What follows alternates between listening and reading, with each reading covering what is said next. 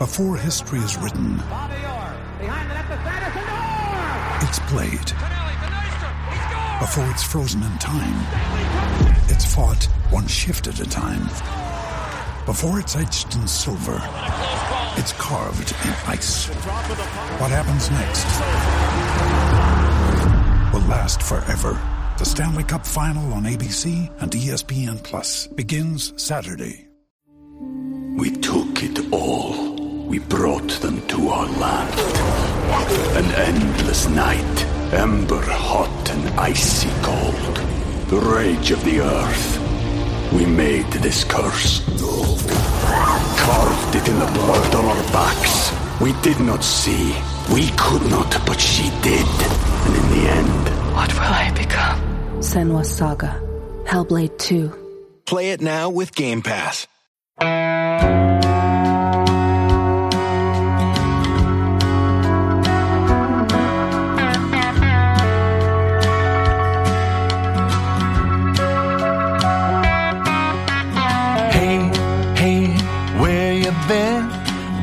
Buckeye Talk is about to begin. Hey, hey, hey, come on in.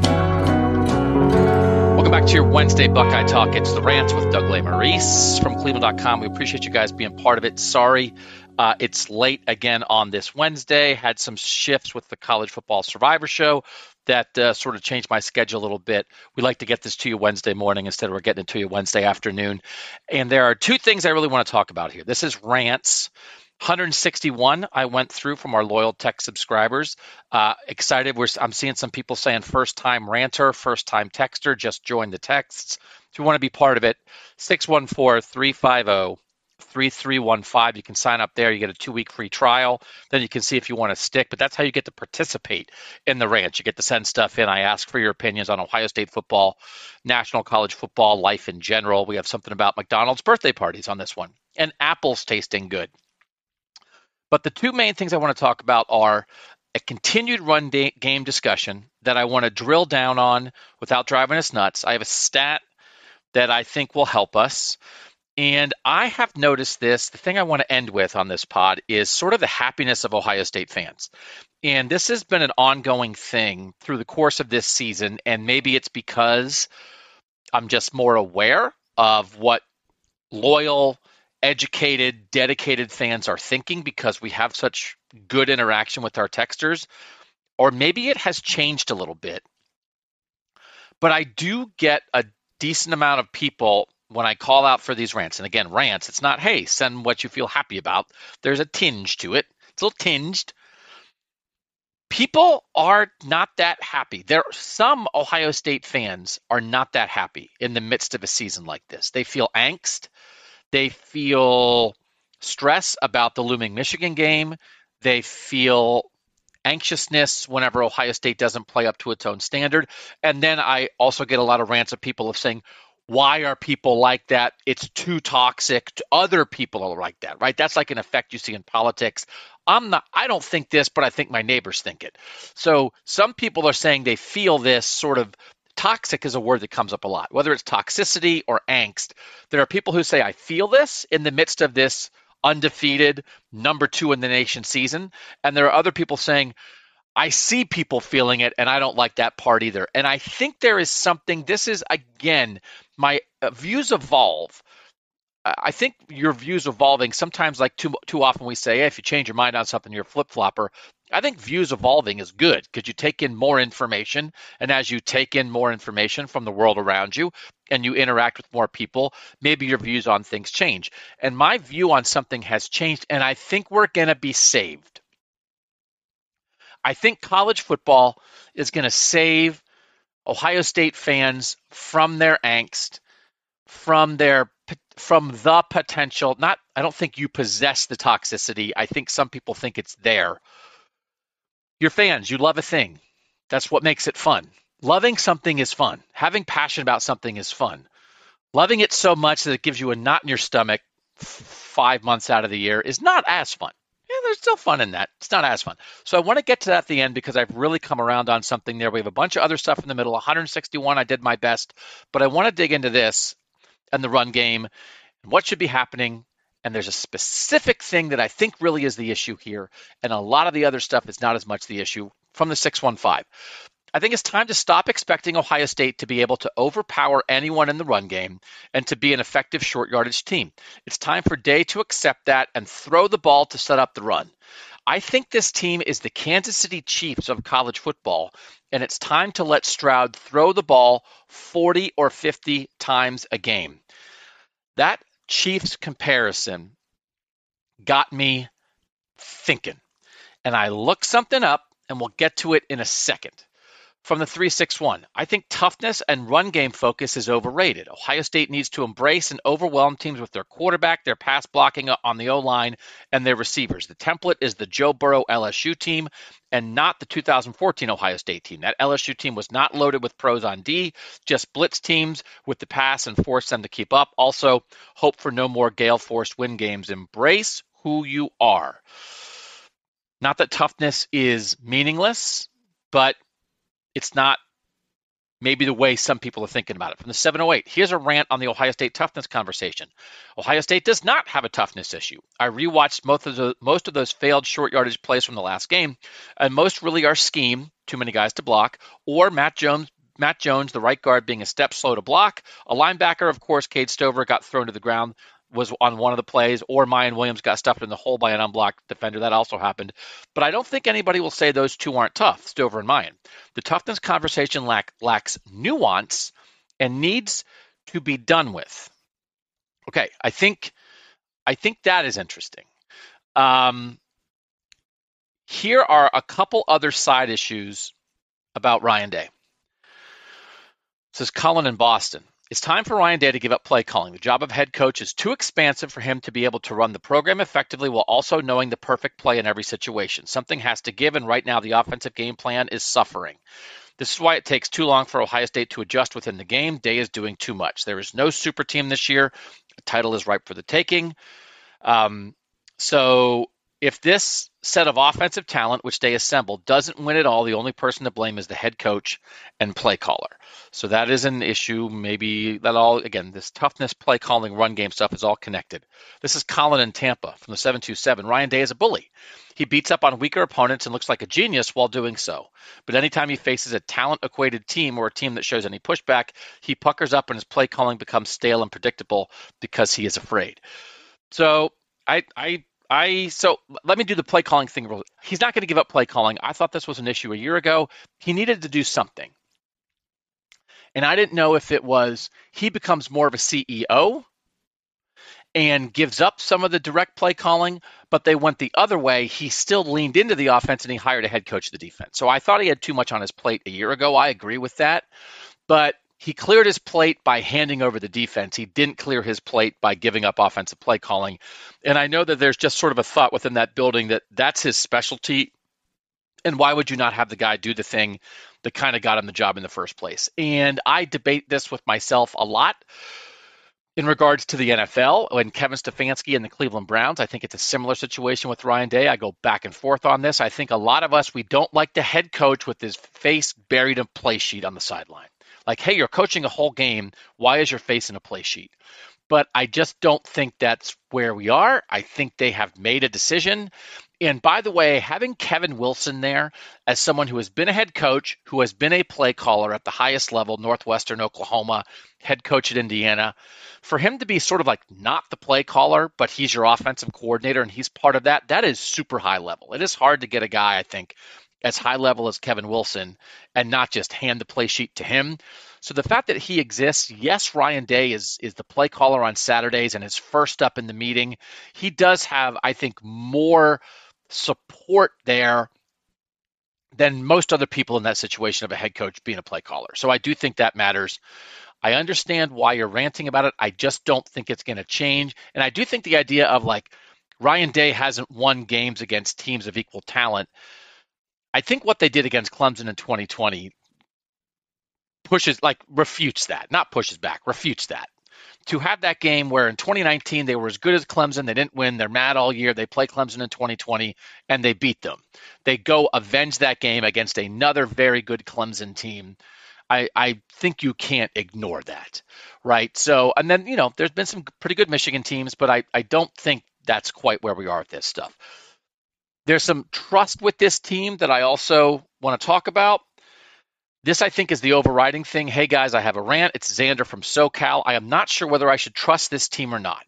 On one hand, they have played awesome at times, and on the other hand, the Buckeyes have stalled out and would have lost uh, if they were playing a better team than they were in certain weeks. I'm just not sure if they have what it takes to get over the hump, at least not how they are playing now. That's Xander from SoCal. Love the pod. As always, I think that is the nut of the entire conversation. I'm, I'm dancing around a little bit. I thought this was all one thing. It's kind of not. Trusting this team is the whole thing.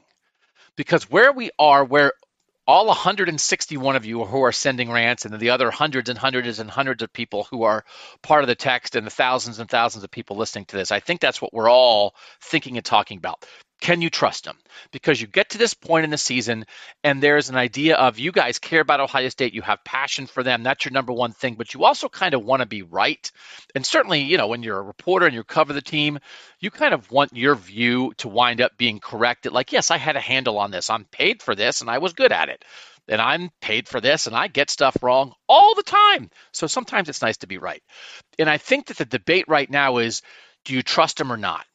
And that's going to be borne out by what happens against Michigan. That's the entire conversation. And so people who are very anxious about the Michigan game, I think you are preparing yourself smartly. All right, prepare for the worst, expect you know, expect the worst, hope for the best. Prepare for the worst, hope for the best, right? Good way to go through life. So you're preparing for the worst, which is man, this could be really tough against Michigan. So in that way you're not trusting them right now. But then there's certainly people who are like, listen, Michigan's good, but man, it's Ohio State. They're going to be fine. And you are trusting them. And then maybe in the Michigan game, it's like, what was everybody so worried about?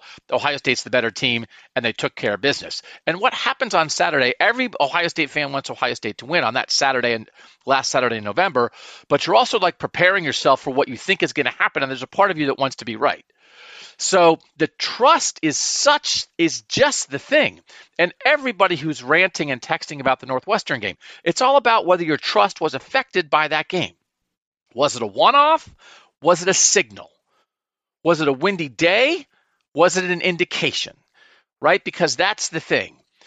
Alabama plays a rough game, but they're playing LSU on Saturday. They lose. Clemson plays a rough game, get dominated. They're playing a better team. They play Notre Dame, who Ohio State has beaten. They lose right? Tennessee has to play Georgia. Ohio State on that day, they play Northwestern. Northwestern's terrible. And if they had played a better team, Ohio State might have been in trouble. The trust, the trust, the trust, the trust. It's everything. It's everything. And you're trying to prepare yourself whether you trust them or not going into the Michigan game. Uh, is this coherent yet? It's going to get there, I think. From the 610, as a former retired journalist, I like to focus rants on the journalism.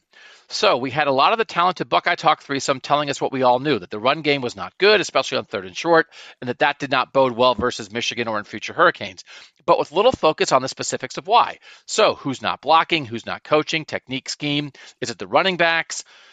Earn that 311 a month. Just kidding on the last, as you guys are very creative, thorough, entertaining. But so I do think from this from the 610, I want to talk about this because it's very hard for us to do that in the post game podcast because we are not I have the game on YouTube TV, but we're watching it live, and sometimes the diagnosing of what exactly went wrong is very difficult in a press box right after the game.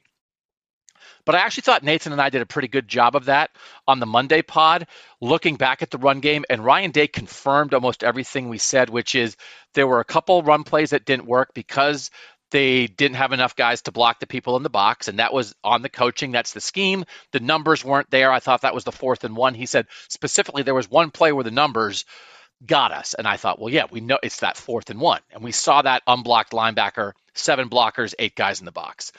Then we talked, uh, certainly talked about times when they didn't get a push, maybe the right guard Matthew Jones had a little bit of a rough day. There was a big Matthew Jones conversation. I thought we I thought we talked about that. I thought we did talk about Miyan maybe at times like didn't exactly hit the hole correctly. So I thought we got there, but point taken. I'm just telling you, it's hard for us. We're not going to do like film breakdown, diagnose the why right after a game.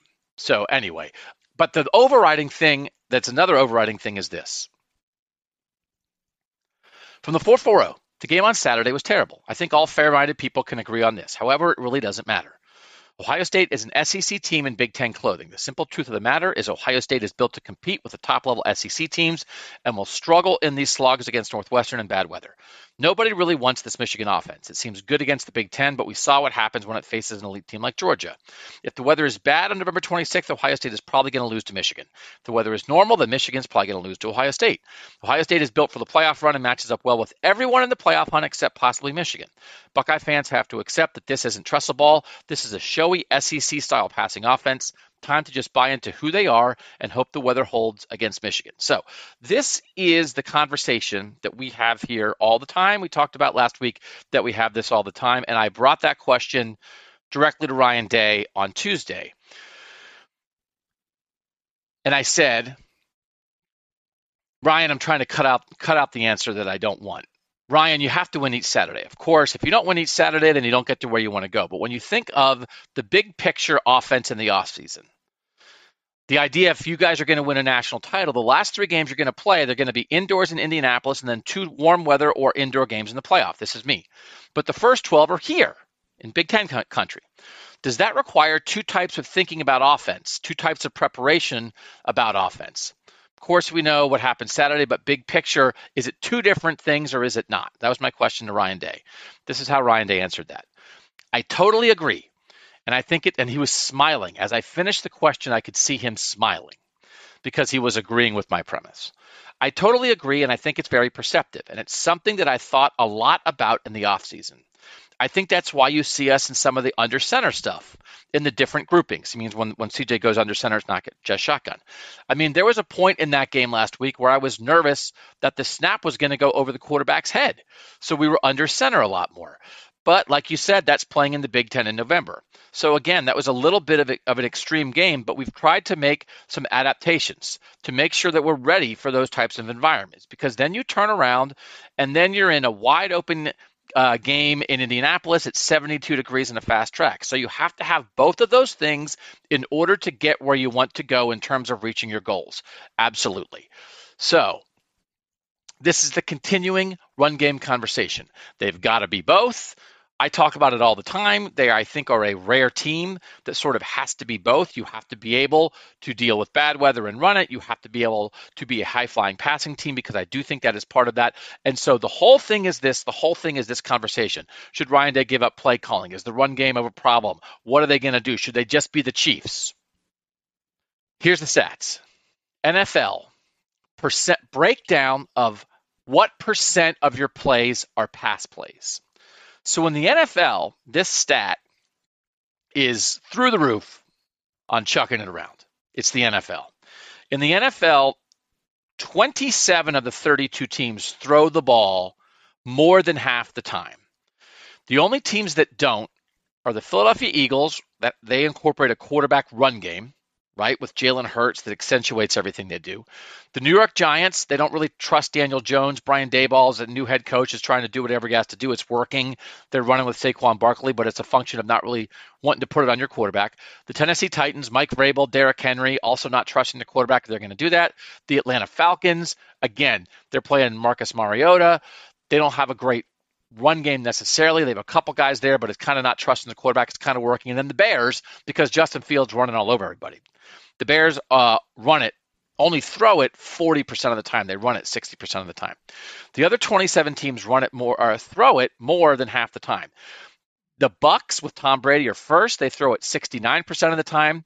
The Chiefs, as mentioned here, are third. 65% of the time they throw. Uh, the Bills, they throw it 62% of the time. Uh, Miami throws it 63% of the time. So there are 14 teams that throw it 60% of the time. Okay, so are you the Chiefs?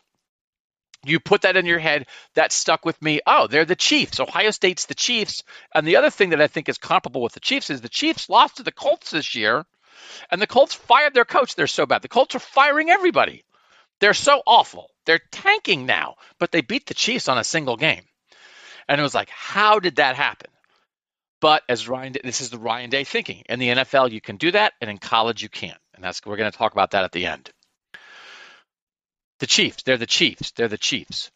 What do you think Ohio State's percent of pass plays is this season. The Chiefs, they're the Chiefs. Struck, stuck, stuck with me.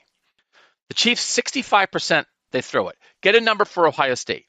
Get it in your head right now. Ohio State's percent of how often they throw it this year.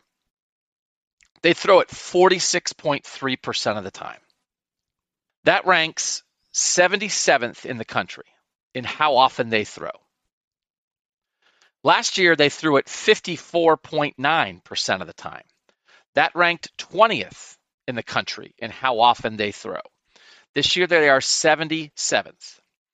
Among teams in the top 10 of the latest playoff rankings, there are five teams that throw it more than Ohio State throws it.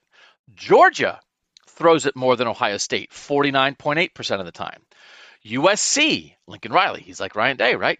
USC throws it more than Ohio State, 53.5% of the time. LSU throws it more than Ohio State, 50% of the time. Alabama throws it more than Ohio State, 52.1% of the time. And Clemson, which has quarterback issues, throws it more than Ohio State, 46.5% of the time. The teams in the top 10 that throw it less often than Ohio State, again, Ohio State is 46.3. Uh, Oregon is 45.2. Tennessee is 43.5. TCU is 43.5. And Michigan is 38.5. Michigan runs it on 61.5% of their plays. They throw it on 38.5% of their plays. Michigan is 121st in how often they throw the ball in the country. So Ohio State is actually in the bottom half of the country in how often they throw it, but Michigan is an extreme. So if we are using Michigan as a touch point for an Ohio State run game conversation, we must understand that Michigan is extreme. Michigan runs it more than any good team in the country. This is not how most people do it. And Georgia and Bama throw it more than Ohio State. USC, of course, throws it more than Ohio State. I actually think these numbers are reminding me that A, they really aren't the Chiefs, at least not in how they go about it. They throw it 46% of the time. The Chiefs throw it 65% of the time. And if anything, I think Ohio State is not throwing it enough. Now, this is skewed by the Northwestern game, but it still would be under 50 50. And with what they do and how they do it, should this be a team that throws it less than half the time? Does that make sense to you? So we are having a conversation about run game, run game, run game. They've got to get the run game figured out. Are they doing that too much? Are they trying to figure it out too much?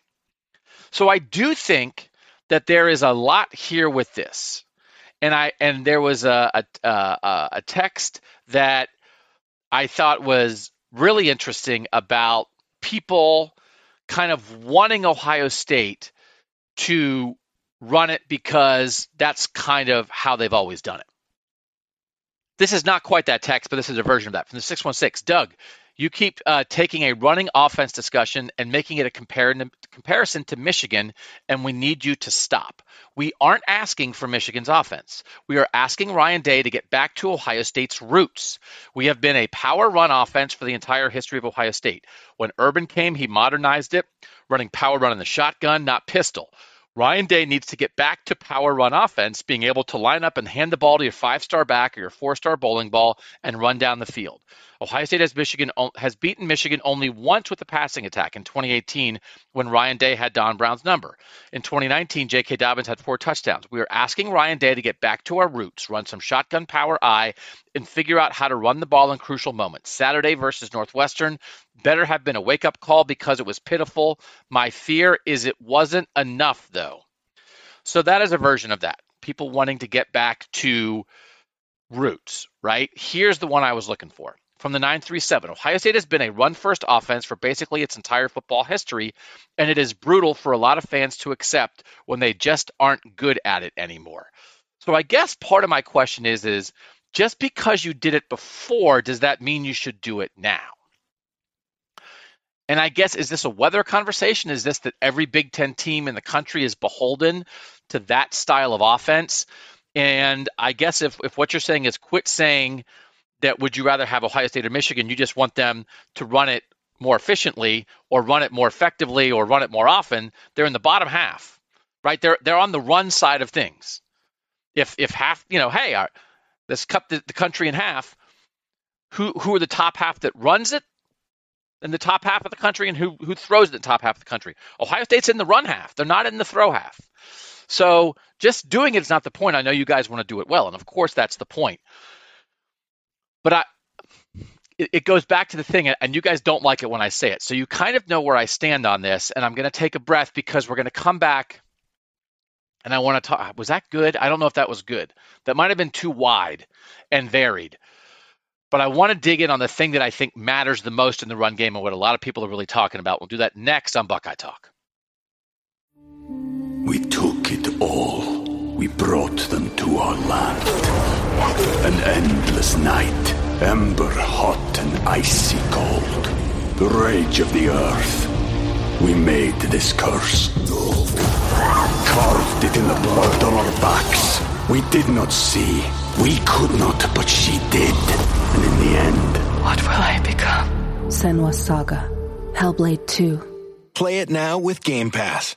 Now's the time to save 30% on wedding jewelry, only on BlueNile.com. Make sure your wedding ring is the one with your pick of diamond and lab grown diamond bands, all hand finished and graded for excellence. Or surprise her with something blue she'll love for life, like a stunning pair of sapphire earrings. Blue Nile's jewelry experts are available 24 7 to help, from fit questions to style advice. Right now, get up to 30% off at BlueNile.com. BlueNile.com. All right, let's get to this. This is really a separate topic, but I think this is right. This is Aaron from the 419, but living in the 713. First time ranter, but I don't know if this will actually be a rant. I've taken into account the last three weeks, the level of defense we played against, and the elements from this past Saturday. And regarding the ground game, I'll just say this short yardage situations are going to ruin the season if the interior line doesn't get it together.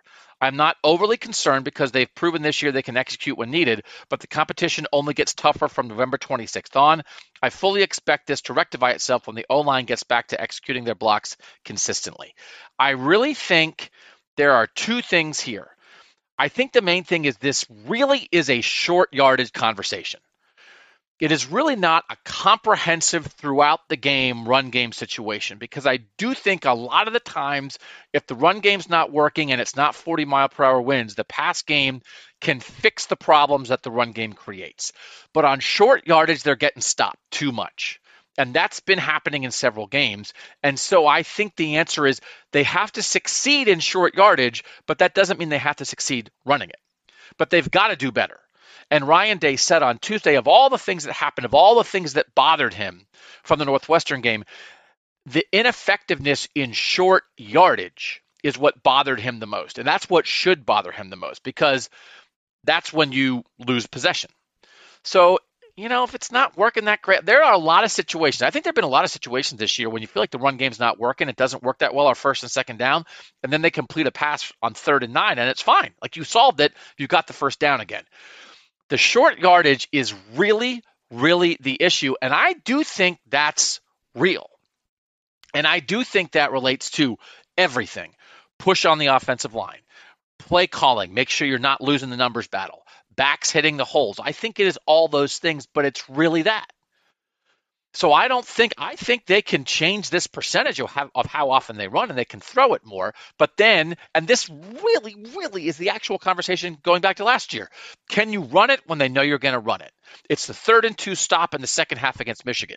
That's what this whole year is about, and that's still there. That's not fixed. That's the problem. It's not run game 60 minutes. It's run game short yardage when it matters.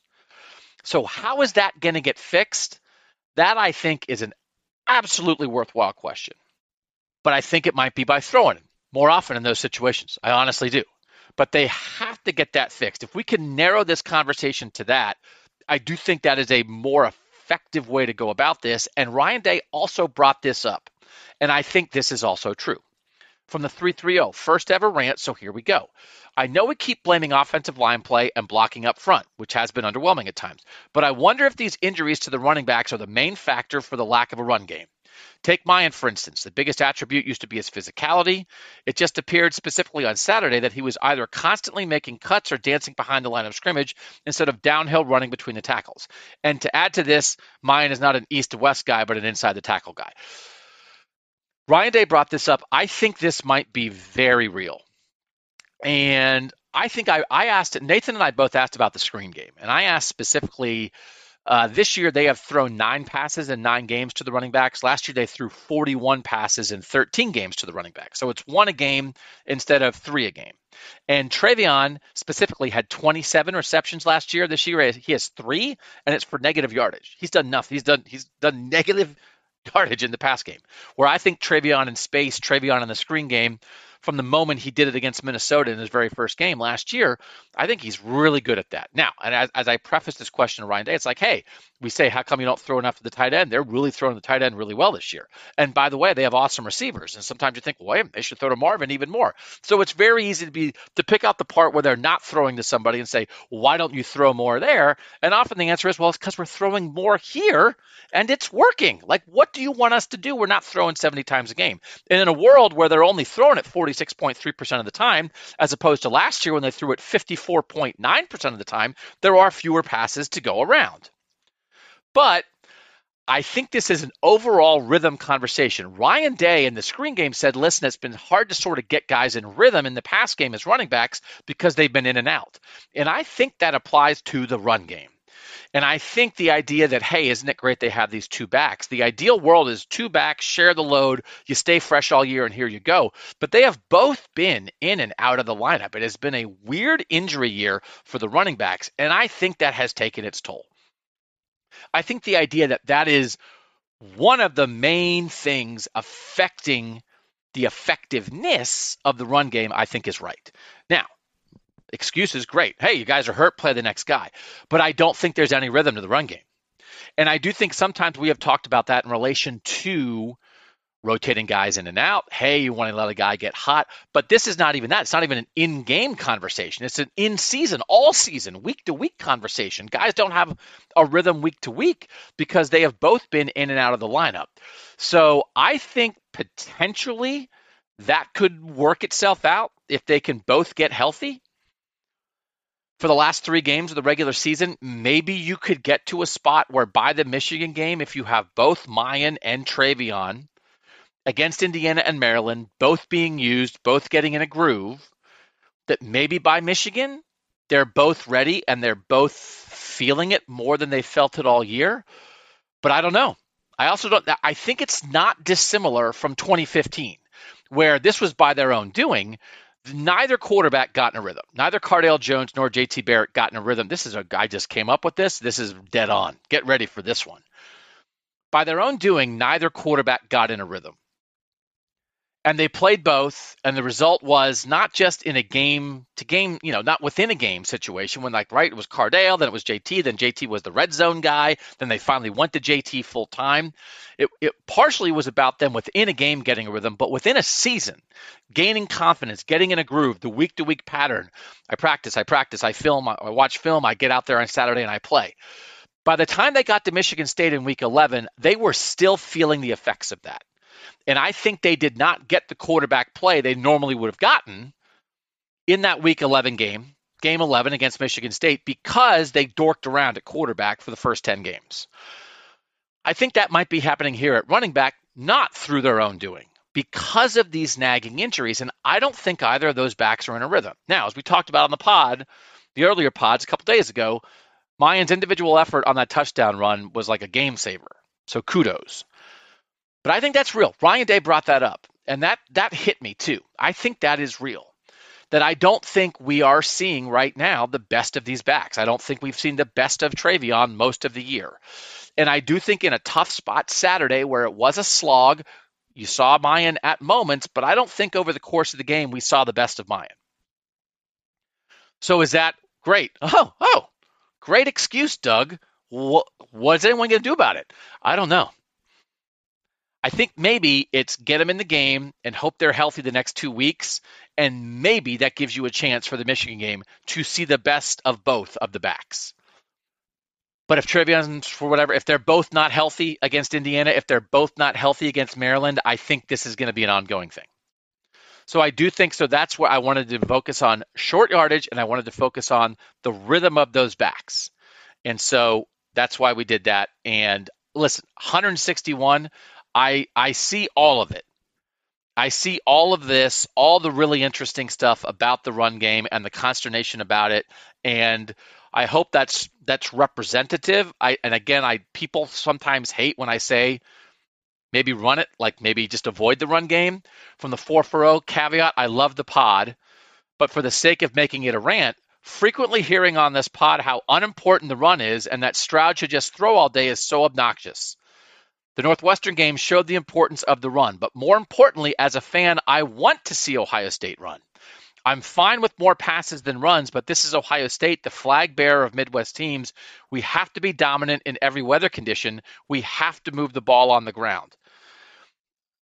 I will also say, again, you guys were here, you were here, you were here, and I was covering it in the Tressel era when people were begging Jim Tressel to throw the ball more. People wanted Mike Martz to come be the offensive coordinator. I've told the story a million times. Asking Jim Tressel, I have a terrible memory. This is stuck in my head. I knew exa- I know exactly where I was standing. I know exactly where he was standing inside the Woody Hayes Athletic Center and asking him if he would ever consider giving up the duties of running the offense and being the play caller. And he said, what am I going to do? Eat bonbons all day? I never, I will never forget that. But that's what you guys wanted then. Why? Because they weren't throwing it enough. So, you know, it's I understand um, that this is part of the identity of what people grew up with with Ohio State football. But the game has changed, and in a world where 27 of the 32 NFL teams throw it more often than they run it, and Ohio State is currently running it 46% of the time. No, excuse me. It's currently throwing it 46% of the time and running it 54% of the time. I just I have a hard time saying like, yeah, more run, more run, more run is what you actually want. I don't know. I don't know. This is a thing that I kind of don't agree with from this 317. I'm so sick of hearing about a lack of push more offensive line. It's inexcusable, and the notion the notion that it's a lack of effort or will from our offensive linemen that is being thrown around by members of the beat, if true, is even more inexcusable. If Justin Frye can't motivate his players, then he should be fired immediately. If they can't motivate his players, and we lose to Michigan in a similar fashion as last year, then maybe Day is better suited to be an NFL coach where motivation is assumed, given the player contracts and it's strictly X's and O's. I really don't think that's it. I, I don't think these guys are afraid of that. I think Paris Johnson and Dawand Jones are two very, very good tackles. And the thing a year ago we have to remember is the real problem against Michigan was that they couldn't pass protect when they needed to against NFL edge rushers from Michigan. That was the real issue. And they didn't get the third down run. I think Matthew Jones, who there are a lot of questions about him, is playing with the foot thing. And Ryan Day said there are times I think maybe, hey, like, you know, again, the pitch count thing comes up a little bit. Do you want to monitor that? You know, we saw Enokk Vimahi come in early in that game last week, but the thing that Ryan Day said repeatedly on Tuesday, or at least said once, Stephen asked him very specifically, you know, would you maybe change some personnel on the offensive line? He said, I think we have the five best guys. And now, does that mean it's five great guys? Does it mean it's a perfect offensive line? Well, you have a first round left tackle probably a second or third round right tackle. You have a five star left guard, and you have a center who is sort of like, as Urban always said, the fulcrum of the offense. I, you know, I don't think people are saying replace Luke Wypler. So I think four out of five, you're about as good as you're going to be. And then Matthew Jones, who is a guy who won a starting job this year, is playing through an injury, and they're not deep. We knew that we knew they were not deep on the offensive line. So the idea of like replace a guy, I just don't know who they're going to go to. And Ryan Day said, it feels like Josh Fryar, He said Josh Fryar, who is this like the he puts on number 41. He's usually in the 70s. He puts on number 41. He comes in as an extra tight end. It's the way they used Donovan Jackson at times last year.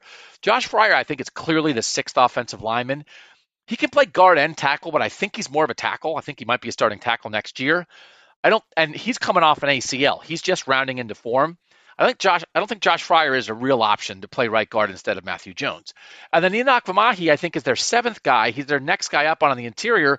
But I just don't know that there's anything about Enokk Vimahi that's like, yes, that's the answer instead of Matthew Jones. So I do think we've seen at times Adebawore, that guy from Northwestern, beat some guys. I think we saw we've seen at times where the guards have been beaten. Donovan Jackson is a young guy. He's a young guy, man. Man, he's getting into November of his first year being a starter. He's two years out of high school. That's just real. Donovan Jackson will be a better college football player next year than he is this year because everybody is. You're around more. You've been through it before. He's never been through this before. So at times, might he get beat? I mean, I don't think that's a crazy thing to happen. But I don't think motive. I don't think they're not trying. And so um, they've played some pretty good fronts. And you also, I do think in this world, right, you you can't get CJ Stroud hit. So what do you want to run? Do you want an O line that's run game first and problems in pass protection, or do you want an O line that protects uh, your first round quarterback and your five star receivers and protects that passing game pretty darn well? And then maybe at times in the run game is not as good. Right, right. I mean, I know everybody wants Ohio State to be degraded, everything. I think in this world, you take the pass protection. And I think they've been pretty good at that. So I'm not excusing. It doesn't excuse it. They've got to be better in short yardage. They've got to be, got to be, got to be, got to be. But I don't, I don't know that personnel change is the answer. And I do think you have a right guard who's kind of playing through some stuff right now. So, um, all right, I'm to do this one. From the 513, please stop calling really good players generational. Generational talent is intended to mean once in a generation. Based on the frequency with which you use the term, a generation is roughly equivalent to two years. What's wrong with just saying a player is really good? The best since ABC other player, or something else like that. Anything other than generational, please. That's Arj Sarge in the 513. Um, that's real. We can stop doing that. I get it. I, I hear you. That's a, that's a reasonable thing. Words matter. Words carry meaning. Um, so we'll try to stop doing that. This is a little quickie from the 443. Very odd comment from Ryan Day about Notre Dame making it 10 conference games. Much ado about nothing. It is much ado about nothing. Ryan Day, in referencing that, he said that on Tuesday. He said we had nine we have nine conference games and Notre Dame's the tenth conference game. He's just meaning high level. Anything can happen any Saturday. They take nothing for granted in the Big Ten. They assume every Big Ten game, even against Rutgers and Northwestern, anything can happen. And he's lumping the big non-conference game in there. And then he's admitting that Toledo and Arkansas State are different animals. So that's that's all that is. That's that conversation. So if you thought that was like an indication that Notre Dame's going to be in the Big Ten or something, Ryan Day uses conference games as a stand-in for high-level games where anything can happen. So just so you know. 937, it's Adam here with my first rant, and I'll start by saying this. As much as I hate losing and as much as I hated the feeling I had with 10 minutes left in the fourth quarter against Penn State, I feel like this Ohio State team may need a loss this year to humble them a little. It feels like after the Notre Dame game, they blew everyone out and started to realize how good they are. I just think the effort isn't there. And in my opinion, it's because they know they are better than everyone they line up against and don't need to give 100% on every play. I hope they can realize this with a few close games that shouldn't have been as close as they were. But I've just got a bad feeling this season will end knowing we had the best team in college football on paper, but when it came down to it, they couldn't put it together when it mattered. Also, with this playoff format and definitely the 12 team format, I don't think a one loss Big Ten champ will get left out. So, I don't agree with that because they got humbled enough for multiple years last season. And when you lose to Michigan for the first time that any of these guys experienced, and when you have a loss in the second week of the season to Oregon, I, I do not think this is a big head issue with this team. I really don't. They are so mad about losing to Michigan. I I you can't have a greater motivation for an Ohio State football team. You cannot have a greater motivation. Obviously, you guys know that. I'm sometimes I tell you guys, I I don't mean to uh, rant splain. Oh, that'd be good. Rant splaining. Maybe we already like at the beginning we said suggest names for this. Rant splaining. Let me tell you, people who have loved Ohio State football your whole your whole life, what it's like. That's not what I mean to do. I don't think they have big heads. I think they're mad, like crazy mad because they want to avenge the Michigan loss. And I think they know exactly where they failed last year and they are super interested in fixing it. And so I think in 15, you could say that, right? The 2015 Buckeyes, was that an issue? Maybe. I think there. I think probably I have covered teams at times. I feel like in uh, was it 09, I thought I felt a loss coming because they I kind of felt that from that team, and I thought they were going to lose to Wisconsin. Then they beat Wisconsin. They lost to Purdue the next week, and I think a little of that was that. I just don't think that's there with this team. I don't know that it can be when the last time you took the field against Michigan you lost. So I appreciate the rant. I, I just don't think uh, that's where they are. From the seventh row, Doug, no rant this week. In Aruba on our honeymoon, life is good. Go Bucks. I'll catch up on the pods when I get back. Sean from the 740. Like the idea that that you're you're just like checking in from your honeymoon. Could I love that more? Could I love it more? I can't love it more. Thank you for checking in. I hope your honeymoon is going great. From the 937, I want to watch a game with Doug in his basement and eat Chili's. Like maybe we should have that. I don't know if my, that's my wife. Hey, honey, can all the texters come over to eat Chili's in the basement? Now, the other thing is it's going to smell like farts. But if you're okay with that, then maybe we can work that out. Uh, this is about showering. Random rant from the 937. Over the past several weeks, my buddy at work and I have been arguing about when people should take showers. He believes you should shower in the morning to wake yourself up. He thinks I'm absolutely crazy because I want to take a shower before bed after having worked all day. Don't get me wrong, I'm all for washing my face, brushing my teeth, and freshening up to start my day. But am I crazy for thinking my buddy is an idiot for showering in the morning and going to bed dirty? What do most people do? I'm definitely not showering two times a day unless absolutely necessary. I have to save money on water so I can afford Buckeye Talk. Just kidding. Sorry for the long rant, but this has to be settled. This feels like a poll. I cannot imagine showering at night. And that is because I am a sweaty sleeper. So this person who showers in the morning is clearly not a sweaty sleeper. But frankly, when your job is sitting in front of a microphone and yelling all day, you don't work up that much of a sweat. You should see me when I wake up. It is like I ran a marathon. So if you are a sweaty sleeper, there is no discussion. I don't know what I do to myself in my sleep, but it is disgusting. And as soon as I wake up, it needs to be washed off. Point of information, I'm currently doing this unshowered because sometimes when you're behind on the pod, you got to do powder. You would not want to see me. I'm looking at myself in a video right now. It's awful. So to send this out into the world is beyond my imagination. I would not want to do it to myself because I feel dirty, but I would not want to do it to the world. So if you have the type of body that you can wake up in the morning and unshowered still a feel fresh and b present yourself as fresh i do think it's a nice time saver at night you get maybe 15 extra minutes of sleep in the morning but for a certain person a certain type of person I cannot. I and I get, but I do think it does wake me up too. So I, my guess is, and I'll we'll do a poll. I wrote down do a poll on this. My guess is more people are morning showers. My guess it might be like 80 20 but I'll be fascinated to do this, right? We did this before. I got yelled at by somebody about like, why were we talking about other things where some people do things differently? I, I'm fascinated by this kind of stuff because again, you think what you do is normal, and it turns out maybe a lot of other people do it a different way. So uh, we will definitely deal with that conversation. From the 267, I am so sick of the narrative being pushed by the media and bought into by the fans that the team is soft and Ryan Day is a soft coach. That narrative and description of the team is surface level and a gross oversimplification of what's been going on with the run game. Hey, people, go back and watch some of the plays where Ohio State did not have success in short short yardage, and it is abundantly clear that it was a number of things: a bad, predictable play call, they were outnumbered, and the defense had a free hitter, one person missed a block, or the running back made a bad read or missed a cutback lane. None of these things indicate the team is soft. That's what happens in football. Teams and players don't play perfect; they can make mistakes, and sometimes the other team capitalizes and makes a good play. It's infuriating to hear the term soft thrown around so willingly without any regard for the nuances of the game.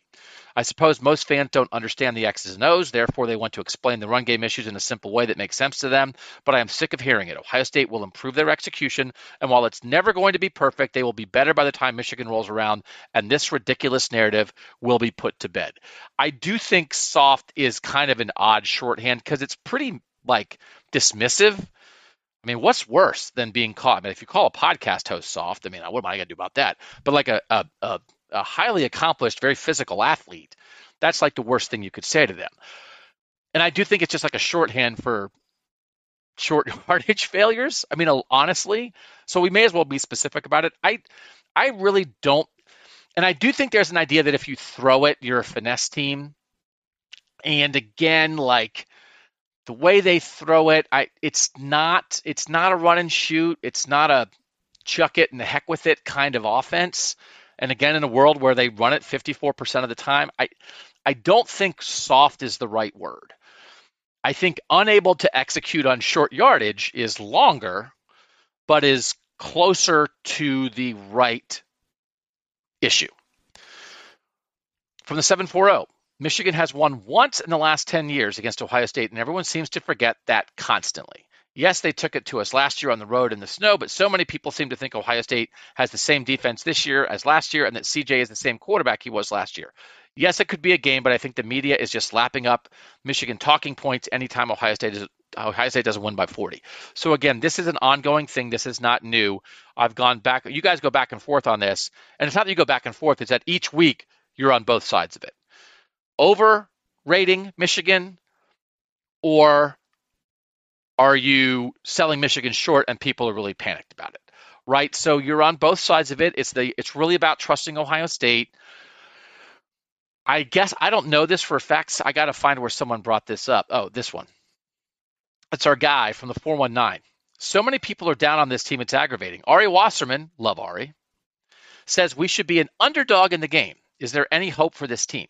So I think that idea right that that idea of are we at the point that that you would think that are you at the point that you think michigan is actually the better team i think is interesting because i would not get there now i will say this when I bring in the Browns when it's relevant, because it's the other team that I pay attention to. So it's not really about whether you guys like the Browns, but I know some of you do.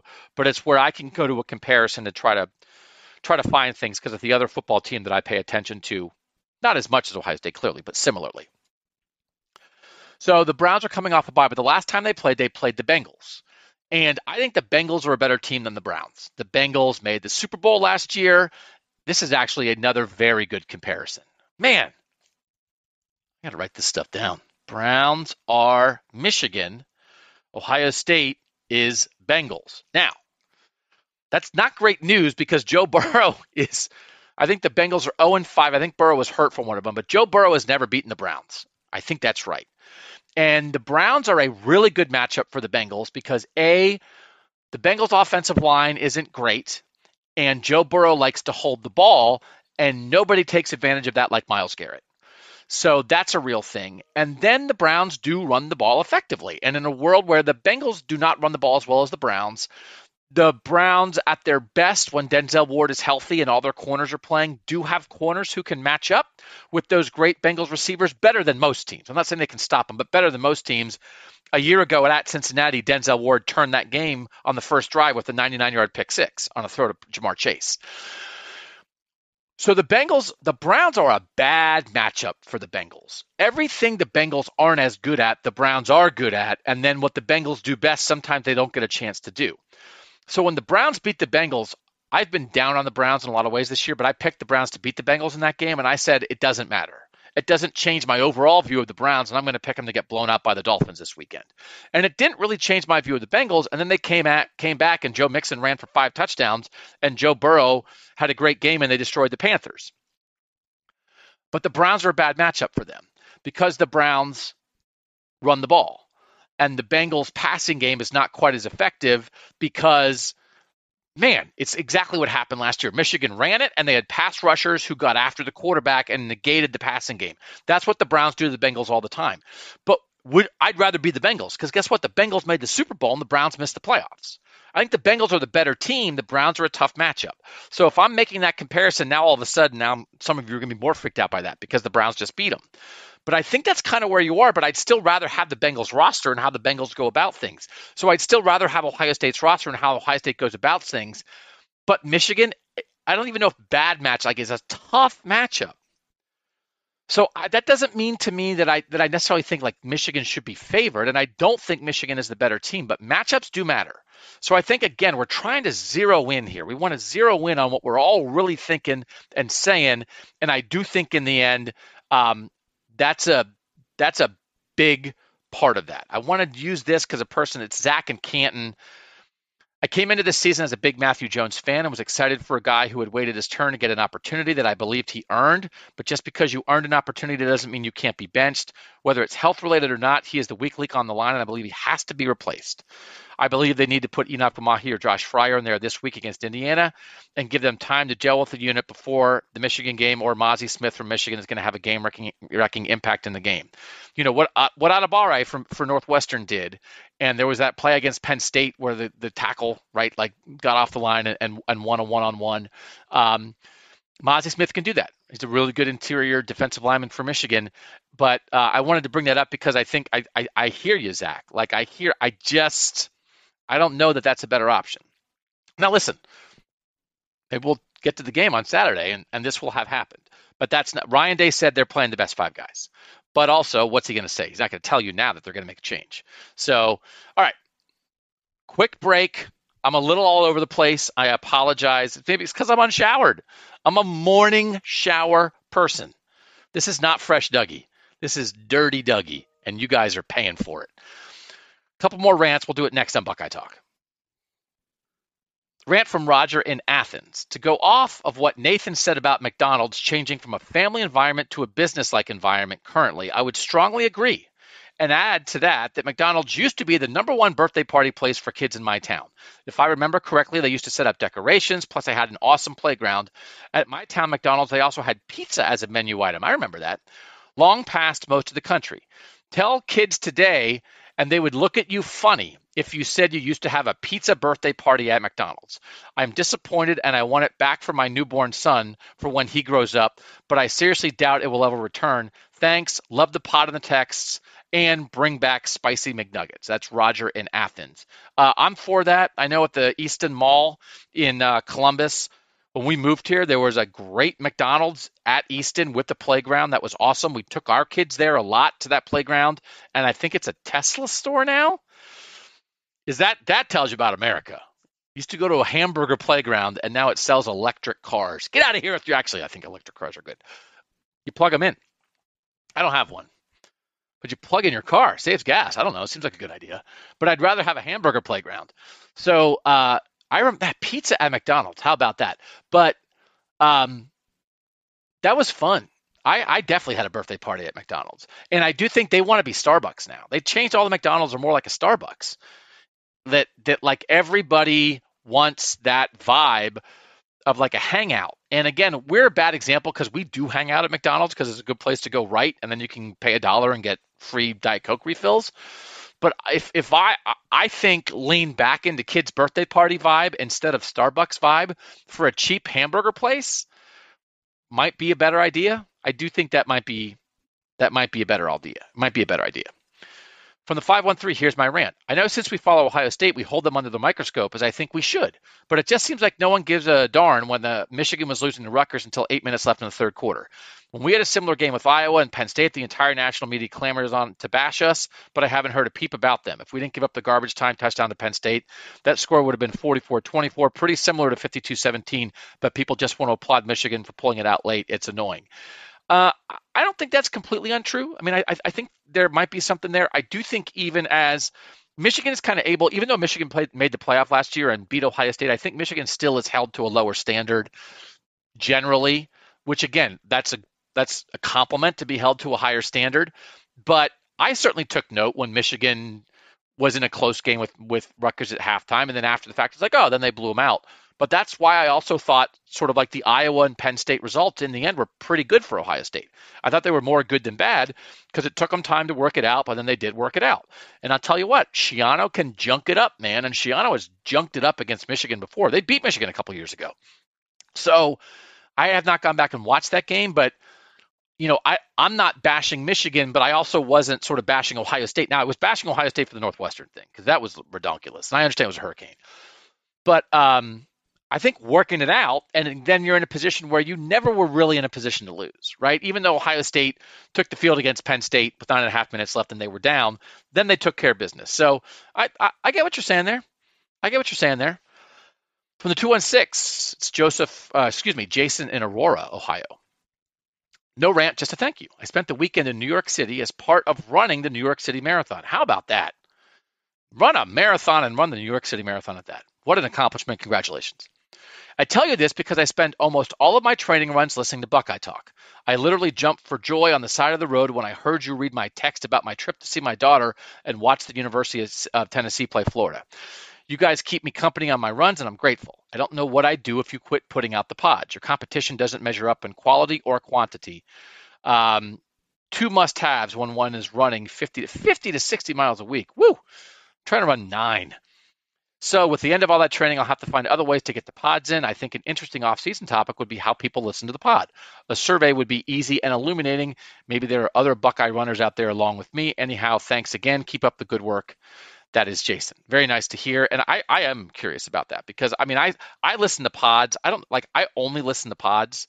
And there are almost times when I look forward to like, oh, I can't wait to listen to this pod. So I listen in the car every time when I drive. Sometimes I want to listen to my 80s motivational songs when I run, but sometimes I listen to pods. It's really mostly in the car, but I also like listen in the shower. I, I always listen in the shower. I listen while I brush my teeth. So anything I'm doing where I can't watch something, I'm listening to a pod. So I don't know. Maybe you guys, maybe you guys do that kind of thing too. All right, we're gonna get to the kind of thing that I, I promised we would get to. Let me do this. 847.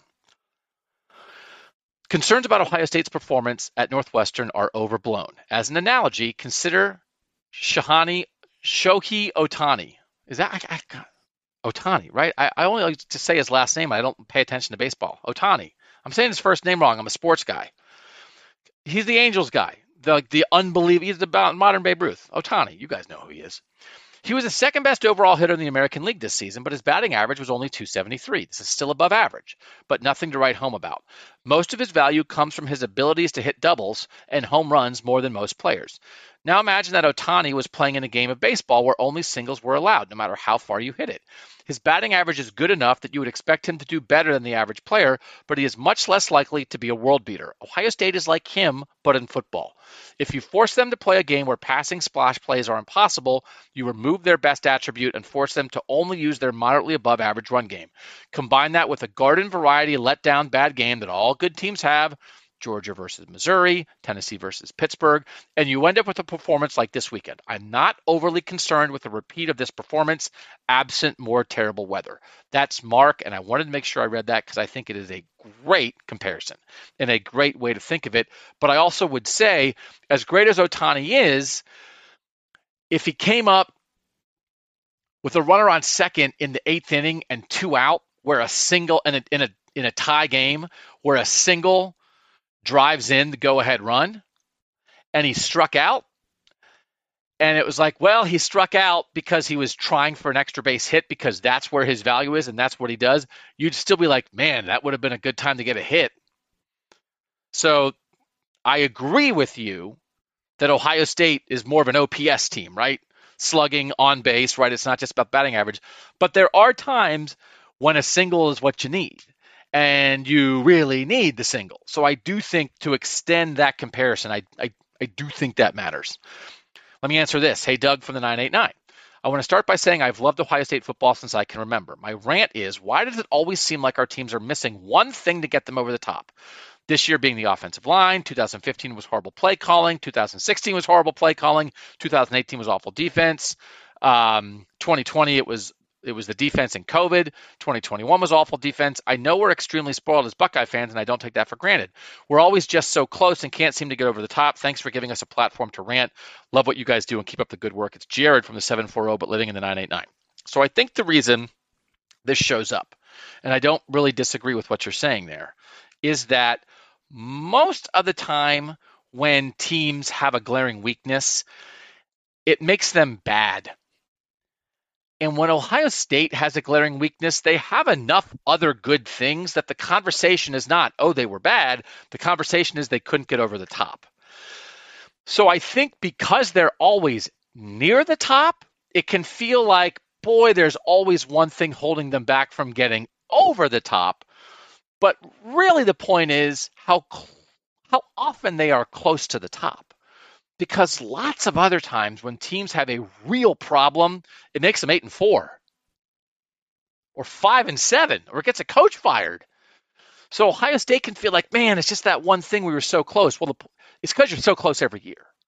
So I don't disagree with it, but the point is like it's hard to be good at everything in a single year. So most teams do have a flaw, they're just more fatal.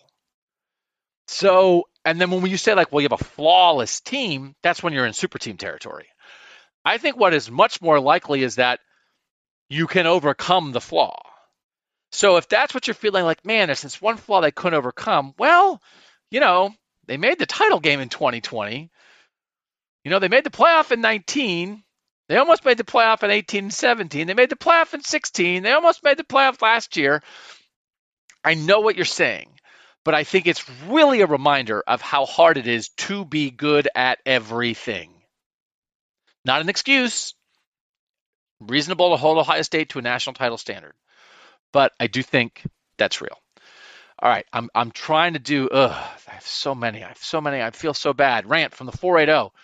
There might be a point of too much Buckeye talk. I wrote the question about having a kid and what teams they cheer for, which is important context. Last week, I had a dream that I fell asleep during an Ohio State game while the baby slept, and I woke up to Ohio State losing 63 to 3 to Coastal Carolina in the third quarter, and I was listening to Doug have a meltdown about the state of the program. I woke up and thought to myself, what the heck is wrong with me that my subconscious would do that? Probably a mix of soon to be parent anxiety plus too much podcast. Thought it was funny and wanted to share. Love the pod. And no, I still don't think there's too much Buckeye talk. So, uh, I also think that'd be a fun off-season pod. Like, what are your not your Buckeye talk dreams, but what are the dreams that you've had about Ohio State football? I've told you guys before, like when the season's getting ready to start, I start dreaming about the team. I had a dream the other night. I can't really remember it, but it certainly was about like missing a press conference and Ryan Day said something and I was in the wrong place. And there's like stuff like that that happens all the time. This is uh, a couple more concerns from the 614 rant about the Buckeye Talk YouTube videos. Again, if you guys don't watch our YouTube videos, you can subscribe just like on YouTube, put in Ohio State football and cleveland.com or Buckeye Talk, and you'll find it. Then you can subscribe to the channel. Why must you post multiple videos? Can't you post one longer video? I listen to your podcast and I know you guys have no problem with longer content. Please, one stinking video, not two or three. Have a great Tuesday, Ryan and Pickerington. That's definitely strategic by us. We think a video is better if it's like five minutes, three to five minutes. We've been told that. I know other outlets do it differently. And I think that's what you're responding to, and I think they do it effectively. It's not what we do. It's we like to have a single topic. So it's like, oh, am I interested in this topic? Here's a headline about the offensive line. Here's a headline about Jim Knowles or Ryan Day play calling or Miyan Williams. Do I want to hear about just that topic? That's our strategy. But I know what you're saying. Other places do it differently and do it well there. But that's how we do it. From the 210, been listening since day one back in 2014 with you, Ari, and Bill. Never had a rant until now. It's not around Buckeye football or the podcast, but your Ohio State videos on YouTube. Doug, what in the heck are you looking at during times when you're not speaking? Nathan is hosting and always engaged. Stephen pays attention to whomever is speaking, or at least is looking toward the middle of the threesome. And you are always looking around like there is way more interesting stuff off camera. Every video kicks off with Nathan doing intros, Stephen paying attention, and Doug looking somewhere off camera. It bugs the heck out of me, and yet I love it. Keep up the great work. I will admit that it is hard for me to pay attention when I'm not talking. And if you notice, this is a podcast where I talk to. I'm locked. You should see me now. I'm looking straight ahead, baby. but it's just hard. I'm just self-absorbed, which is gonna. We'll get to the self-absorbed now. I just I can't help it. If I'm not hearing my own voice, I drift. I don't know. Maybe I need therapy or medicine, but I know I'm doing it, and I am listening. But I'm also like, when is it going to be my turn to talk again? So um, it's a character flaw that is being exposed in real time, and uh, it's because I'm an egomaniac and I apologize. All right. I got to read this. I wasn't going to read this. I got to read this. From the 614, I've reached a sad threshold in my life. No longer does a Dave's double from Wendy's bring me any level of satisfaction. Now, let me be clear. This is no fault of Wendy's or their fantastic burgers. It is my fault. I've gone to the same well one too many times, and the law of diminishing returns has reared its ugly head on me and my aging body once again. It seemed like my body turned off my taste buds and said, no more. In contrast, I recently ate an apple and it tasted amazing. This experience, in retrospect, is actually another wave in my drawn out goodbye to my youth. I'm actually okay with this because I am now in position to enjoy my kids' youthful exuberance now that I am over mine. Did I write that? Gosh, I relate to that. I, there's a thing, there's a Jim Gaffigan routine where he talks about like being at a buffet and um, the bacon's at the end of the buffet and he didn't realize it. And so he's filled his plate before he got to the bacon at the end of the buffet. And he's look he says he looks down at like he, all this there's all this worthless fruit on his plate where he could be putting bacon there. So I often think about worthless fruit and then he talks about the miracle the the the miracle that a pig does. And he says a pig can take an apple, essentially garbage, and turn it into bacon because the pig eats the apple and you kill the pig and it's it's bacon. So every time I love apples, but I the phrase an apple essentially garbage I, is in my head every single day of my life. I think it's so funny. So the idea that this texture was rejuvenated by the idea of eating an apple is just beautiful to me. Isn't life wonderful? Life is wonderful. Let's do this. I can't get to it all. I'm sorry. I'm sorry. I'm sorry. I'm sorry. Um, this is really good stuff, but we need to talk about why some of you aren't enjoying this. And I'm not, it's not to yell at you, I, I, it's to try to help you because I think help is on the way. This is someone who sent a text and then when I did the text call out, said the rant call out said, Hey, I, I already sent one, and they even sent a four minute Nick Saban video from the 513 and wanted me to watch. I watched part of it. Doug, you always say you're looking for content. I hope you watch this video because this needs to be discussed on Buckeye Talk. I also hope you read this because it took forever to write on my phone using only my finger. I respect that. The self absorbed fan is a phenomenon that is ruining Buckeye football. I'm not talking about the passion that boils up and over during a game. I'm talking about the hatred that spews out against this team on fan boards and websites on Tuesday and Wednesday. Nothing this team does is ever good enough. These young men are eviscerated because they didn't make a block or make a throw or catch the ball. It's not up to 18 to 22 year olds to carry the unrealistic expectations of fans that they make every play, stop every run behind the line of scrimmage, and blow at every opponent. Like Nick Saban says, the other team has players and pride too. They want to win as much as the Buckeyes. It's also a lot to ask this team get up for every game, to play each game like it's the national championship. None of us could do it. So why put that burden on these young men to do so? On Saturday, the Buckeyes played in a hurricane and won the game. It doesn't matter if Northwestern figured it out first. It doesn't matter. The only thing that matters is Ohio State won the game. How many top 10 teams went down to defeat? Playing in ideal conditions, the Buckeyes won in a hurricane. The worst thing that ever happened to college football was the Vegas line. It sets expectations on the game. And and it I think it, it, it skews right maybe what people think of this. So this is not the only person who has expressed this kind of thing. And I will say I am feeling this, and I I I just would hope that you guys can enjoy this. And I know it can be difficult, and I think high expectations are fantastic. But I do think, and I've sort of realized this over the course of the year, and this is what I want to end with. I do think the structure of the sport, and this is what Ryan Day expressed a year ago, I do think the structure of the sport is what has done this to everybody because we have taken a regional sport that was about rivalries and was about conference championships, and we have made it a national sport. At the highest level, it's a national sport. Very few Ohio State fans think about Big Ten championships. You think about national championships. Now, the great thing is this is the best rivalry in college football, so everybody still thinks about that rivalry. So you do have a game that is for the game's sake, that is not about something else. But the result is also it's so important. The other 11 games before it are all about is Ohio State preparing itself for that game. So you have a game that grounds the regular season, but its outsized importance also puts pressure on the entire regular season. So that's one aspect of this current structure, which has always been the case. And I don't think anybody wants to run from that. Okay? Players, coaches, fans, nobody wants to run from that. You don't want to lessen the importance of the Michigan game. So that you're not going to escape.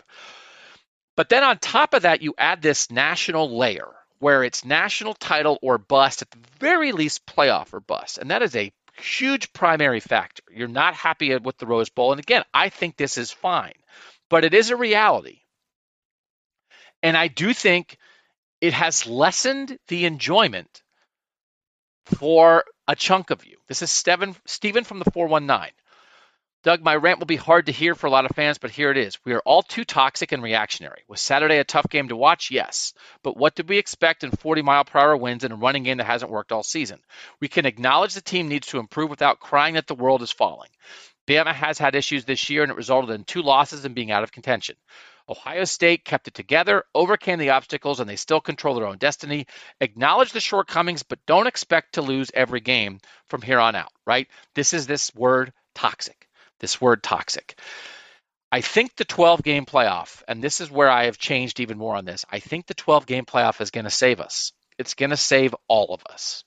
Because when the sport is nationalized to this degree, but the entry point to that national conversation is so small it creates a level of regular season anxiety that we say, oh, we're lessening the value, we're lessening the excitement of the regular season.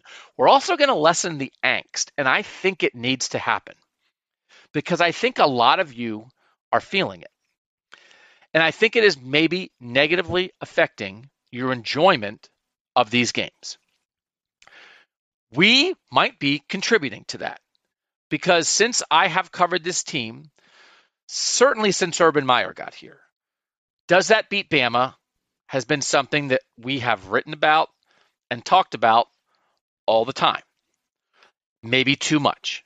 And I have certainly, I have done this in pro sports where I, I love tanking. I love bottoming out to bounce back up, trying to live in mediocrity all the time and rebuild on the fly. Like, I, I just don't think that's the thing to do. I think bottoming out is really smart. But I've also come around on the idea of a great player on your team is a certain form of enjoyment on its own. And that you don't have to trade every star so you can lose every game, so you can rebuild the best way possible and get every draft pick. There is value in joy in sports. There is value in a moment. There is value in a player. There is value in a game. There is value in the excellence of CJ Stroud almost no matter the outcome. There is value in the excellence of Marvin Harrison Jr. and the way that Zach Harrison is playing this year and the way that Tommy Eichenberg is playing this year and the way that JT Tuimoloau is playing this year. There is value in all of that for its own sake.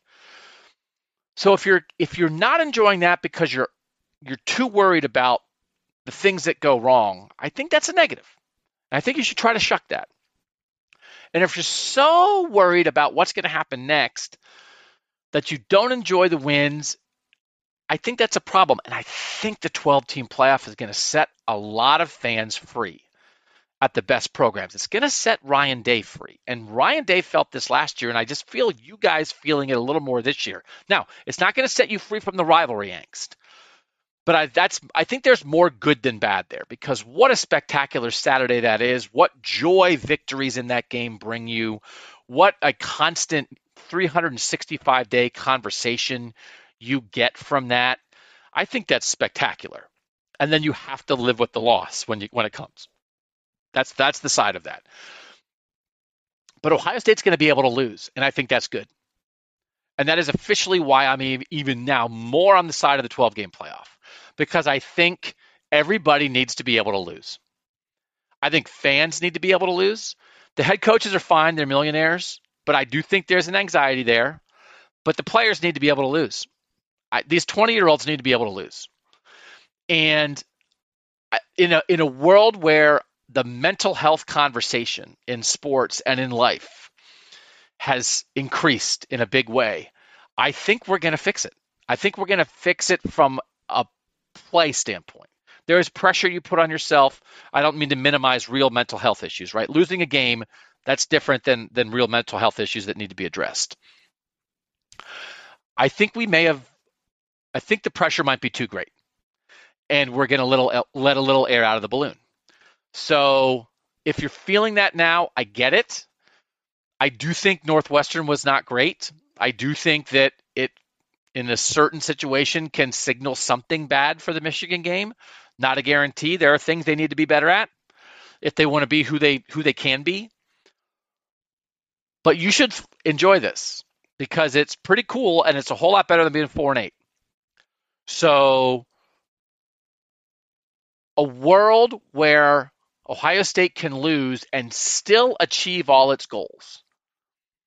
Where you as a fan can let that loss go. Where the players can let that loss go. It's still going to stick with them, but guess what? The Chiefs, we'll go back to the Chiefs. The Chiefs lost to the Colts this year. And I don't think Andy Reid and Patrick Mahomes and Paul Rudd and Jon Hamm, who I believe are Chiefs fans, are walking around still lamenting a loss to the Colts because it's the structure. It's not that NFL players care less about losses, it's because the losses don't do the same thing to you. The losses don't hurt as much. So you can change the structure so the losses don't hurt as much. And college football is going to do that. And I think it needs to happen. And I think I felt it from some of you guys this year. And I'm not yelling at you. I'm I'm trying to empathize with you because you love your team, but the structure means they've got to be perfect. Because if they lose one, maybe they're out. And this team is talented enough to win it all. The Chiefs lost to the Colts and they're fine. And Ryan Day was there a year ago.